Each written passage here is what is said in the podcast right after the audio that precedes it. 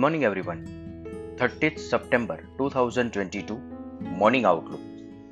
कल यूएस में फिर एक बार भारी चढ़ाव उतार के साथ ट्रेडिंग सेशन देखने को मिला है और क्लोजिंग बेसिस पर देखें तो Dow Jones 458 point negative note पर क्लोज आए हैं 1.54% और नैस्डैक लगभग 3% क्लोजिंग बेसिस पर नीचे क्लोज हुआ है। कल जर्मनी इन्फ्लेशन नंबर डिक्लेयर हुए हैं जो कि 10% पर आए हैं और ये पिछले 70 साल के सबसे हाईएस्ट लेवल पर है। आज हमारे यहाँ पे आरबीआई एमपीसी मीटिंग में रेट डिसीजन आने वाला है। Consensus view 50 basis point rate hike के लिए है।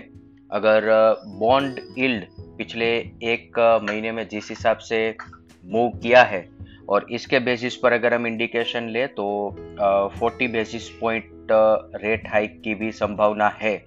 अगर ऐसा कुछ होता है तो हमारे मार्केट के अंदर एक बड़ा उछाल देखने को मिल सकता है। अभी एशियन मार्केट की बात करें तो नेगेटिव सेंटीमेंट के साथ ही ट्रेड देखने को मिल रहे हैं, जहां पे Hang Seng 130 point negative 0.76%, Nikkei 493 point negative 1.87% और SGX Nifty 35 point negative note पर ओपनिंग का इंडिकेशन दे रहा है 0.21%।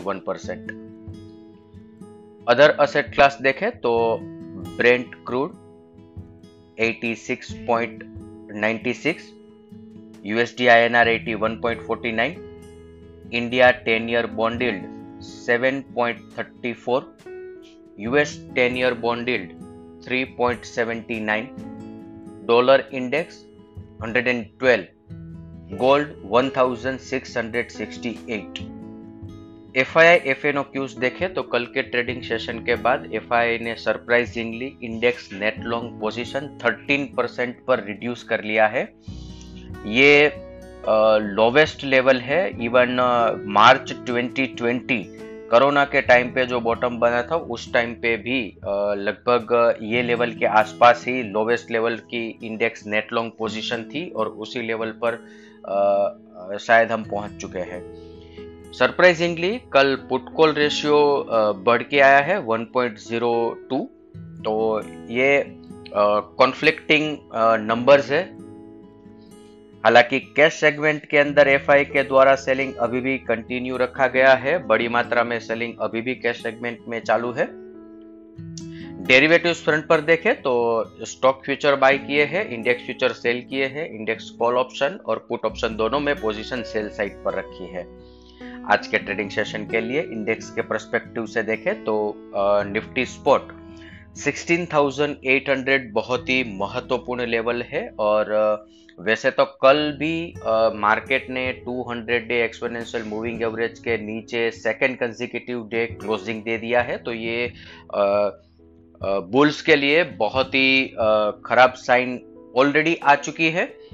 आज अगर मार्केट 16,800 को ब्रेक करेगा तो फिर एक एडिशनल प्रेशर मार्केट के अंदर क्रिएट हो सकता है और समझो कि अगर मार्केट 16,800 के नीचे रहता है तो फिर एक इम्पोर्टेंट लेवल लोअर साइड पर 16,645, जो कि पूरी अपनी अभी तक जो 15,200 से 18,000 की जो तेजी बनी है उसका 50% retracement level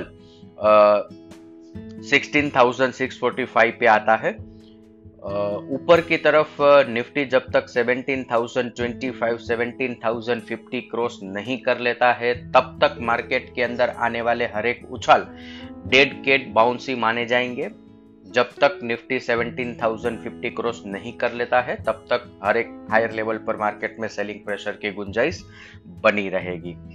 stock in news, आज एक बड़ा बदलाव निफ्टी 50 स्टॉक्स लिस्ट के अंदर हो रहा है, जहां पे श्री सीमेंट निफ्टी 50 से आउट हो रहा है और अदानी एंटरप्राइज निफ्टी 50 के अंदर एंटर हो रहा है। यहां पे ध्यान रहे कि ये अनाउंसमेंट होने से अब तक के अंदर फंड फ्लो और फंड आउटफ्लो जो होना है वो मेजॉरिटी हो चुका होता है।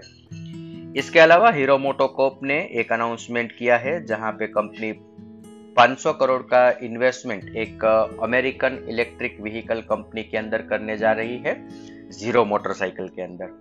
इसके साथ ही आज का मॉर्निंग गाइड हम कंक्लूड करेंगे। Thank you.